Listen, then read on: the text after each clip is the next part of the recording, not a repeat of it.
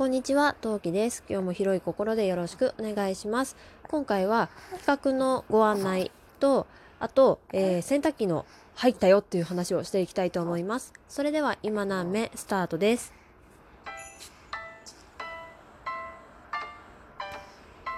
何目この番組は戦闘不能日常系ママトーカーのトウキが日々奮闘しながらお送りいたします。皆さんこんにちは、トウキです。はい。まず告知ですね。えー、同じ告知を、えー、最初と時間があれば思い出せば後半にしていきたいと思います。ご了承ください。えー、企画の内容なんですが、え今何名、このハッシュタグをもちまして591回目となります。拍手というわけで、え600回目にですね、ちょっとラジオっぽいことをしたくなりまして、皆さんにご協力いただきたいと思います。それはですね、お便りをたくさん紹介するっていうのをちょっとやってみたいと思います。もうどんな質問でも構わないので、お便り、えー、ボックス、うん、なんていうんだっけ、お便りを送るかっていうところから、まあ、ちょっとね、皆さんの貴重なお時間いただいて、何か、えー、ご質問いただければ嬉しいなって思います。もう何でもいいです。犬派ですか？猫派ですか？とか、キノコの山派ですか？タケノコの里派ですか？とか、好きな色は何ですか？とか、ゴキブリ好きですか？とか、うん、誹謗中傷、下ネタ等々以外でしたら何でも受け付けていきたいと思います。過去のね、配信内容に触れたことでも構いませんし、あのー、なんだろう、多分まあ、700回、嘘、600回もやってれば、多分、多分配信本数としてはちょっと本数も確認したいんですけど、だいたい700本ぐらいはあると思うんですよ。なんで、ちょっと振り返るなんてさ、大変じゃん？なので、全然何回でもお話ししますので、えー、よろしければ、あの、送っていただければ幸いでございます。ぜひぜひよろしくお願いします。といったところで今日の本題です。今日の本題は洗濯機が入ったよということで、もう皆さんのライブ配信で洗濯機壊れた、洗濯できるのギルティってずっと言いまくってた私でございますが、先日、えー、1月16日土曜日についに洗濯機我が家にやってきました。イエーイ嬉しいというわけで今回の反省を踏まえて皆さんと情報共有できたらなと思いまして私の今回洗濯機の大事件簿、えー、振り返っていきたいと思います。まあ、いつ壊れたかとかその辺はもういいでしょう。えー、洗濯乾燥機を我が家は購入したわけなんですけど、洗濯乾燥機って、えー、機能としては大きく3つあると思うんですね。っていうのも、まあこれ洗濯乾燥機に限らないかもしれないんだけど、とりあえず洗濯乾燥機で私が今回思った大きな機能は、えー、3つ。まず1つ目が、まあ、洗濯乾燥の機能がついていること。その乾燥の機能も、えー冷却水って言って、えー、なんていうの？水でその空気、乾燥した空気を作る機能っていうのが基本的には乾燥機には備わっているらしくって、この辺微妙な話に、ていうか適当なことわりかし言ってるんで、きちんと調べてくださいね。とにかく水を使って乾燥させるんだって。で、その、まあ、水を使ってるから水道代が結構かかっちゃうわけね。だから、その辺のその乾燥機能がどういう乾燥機能なのかっていうのの確認をすることが大切だっていうのが分かりました。で、もう一つが、えー、洗剤の自動投入があるかないか、これも結構機種によって全然違うんですよ。同じ、私パナソニック今回買ってるんですけど、パナソニックのメーカーでも、その、種類によってはついてたりついてなかったりっていうのもあったし、なんだろう、10キロにはついてるけど12キロにはついてないとか、あの、12キロにはこれついてるけど10キロにはついてないとか、そういう、なんか大きくなればなるほどいっぱい機能がつくかっていうとそうでもないってことも分かりました。で、3つ目、えー、こちらはですね、えー、温水洗浄ができるかどうか。まあ、今回私はこの大きく3つでを注意して、まあ、買い、買ったので今回3つとさせていただきますね。で、その温水っていうのは、まあ、もちろんさ、あの、水もさ水で洗うのはもちろんまあ落ちるとは思うんだけどさらにそのお水があったかければあったかいほどまあ落ちやすい類の汚れっていうのも意外とあるんですよ。で、温水洗浄は私の洗濯機は15度、30度、60度だったかなちょっと違ったかもしれない。こんな感じであの、温度が分かれていて、そのね、えー、お湯で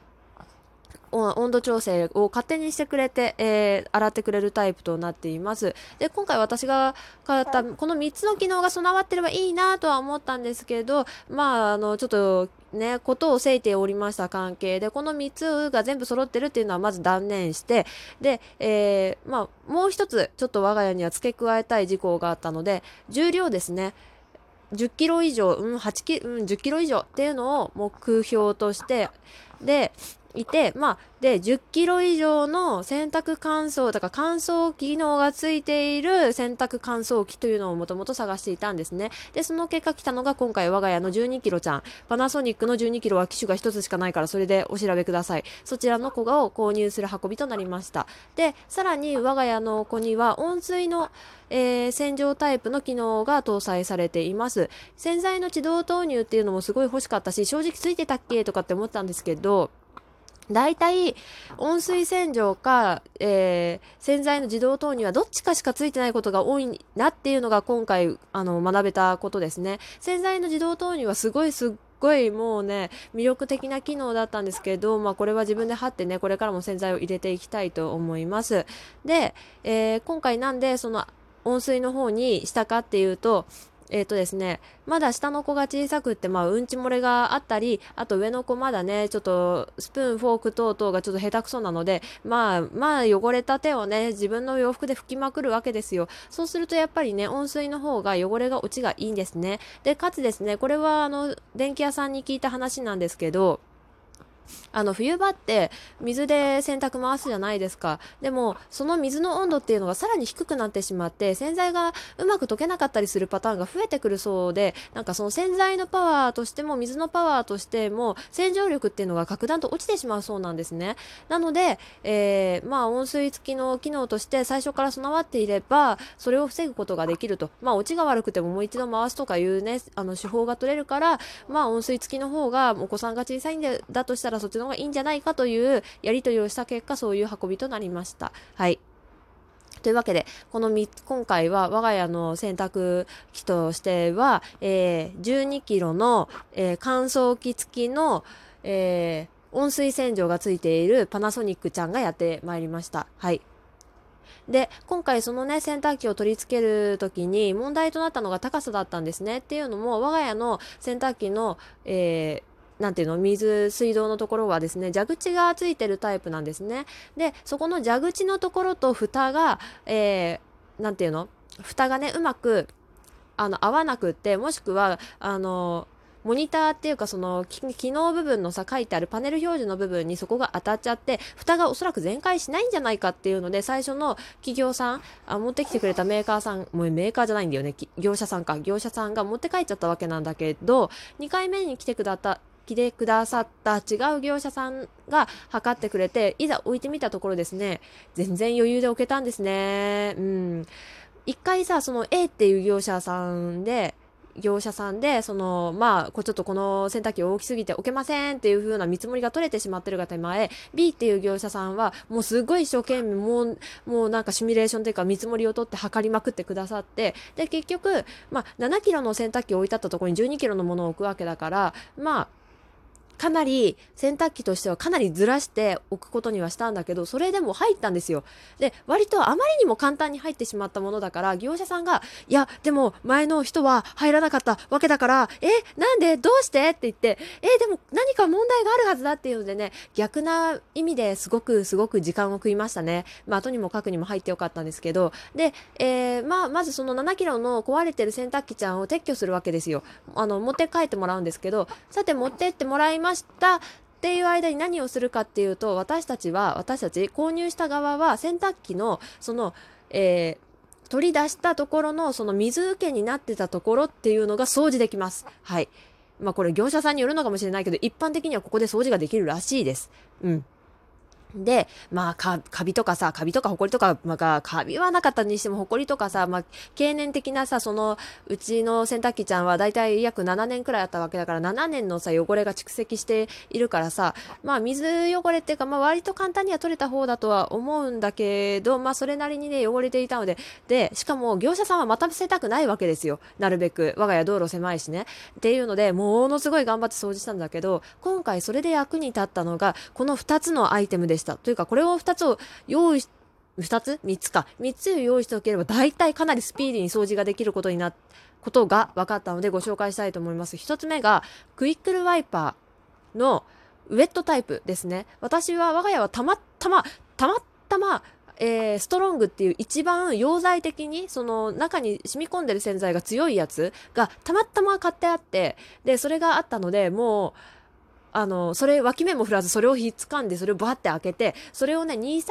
使ったかな？使ってあの拭き掃除まず水濡れの拭き掃除をしました。であとこれは最初からネットで読んでいたので用意しておいた、えー、空のいらない雑巾というかタオルを用意してましてそのクイックルさんで拭いた後に、まあ、そのまま乗せるとまたその濡れた状態だからさまたホコリが蓄積しちゃうじゃないですか。というので、えー、空のえー、汚してもいいというかもう捨てる状態のあの雑巾なりタオルなりで空拭きしてかあの乾かしておきます。で、でもやっぱりあの溝的なものがやっぱりあるんで、細かいところはね、そのクイックルワイパーの濡れ掃除をした後に、あの、うちの子供のもう使い古しの、えー、歯ブラシ、歯ブラシでカシャカシャカシャカシャカシャって掃除して、で、もう一回クイックルさんで最後に一回拭いて、えー、雑巾で空拭きしてっていう状態やったらものごっつい早く終わりましたね。多分ね、自分で想像しているかは早いと思う。うん。自分で想像していた時よりか早いと思うぐらいのスピードでお掃除ができましたので、この3点はお勧めしていきたいと思います。ちょっと確認、ちょっと、ちょっと手順がぐちゃぐちゃになったんで、もう一回確認しますね。まず、クイックルワイパー並びにウエット的なもので拭き掃除を多分2回すると思います。で、3回目にそのクイックルさんとかとかで、えー、届かなかったないしは、そのこびりついてる汚れを歯ブラシ等々でブラシ的なもので掃除をします。で、最、えー、次に、最後じゃない、次に乾いたタオルで拭きます。で、以上になります。まあ、残りはね、捨ててもいいもので全てやっているのでね、ビニール袋か何かあるとね、それにまとめやすいんじゃないかなと思うところです。皆さんもご参考にしていただければ嬉しいなっていうか、そう、そういうこともあるんだなっていうふうに思っていただければいいなと思います。というわけで聞いてくださってありがとうございました。皆さんのお便りどんどんお待ちしております。よろしくお願いします。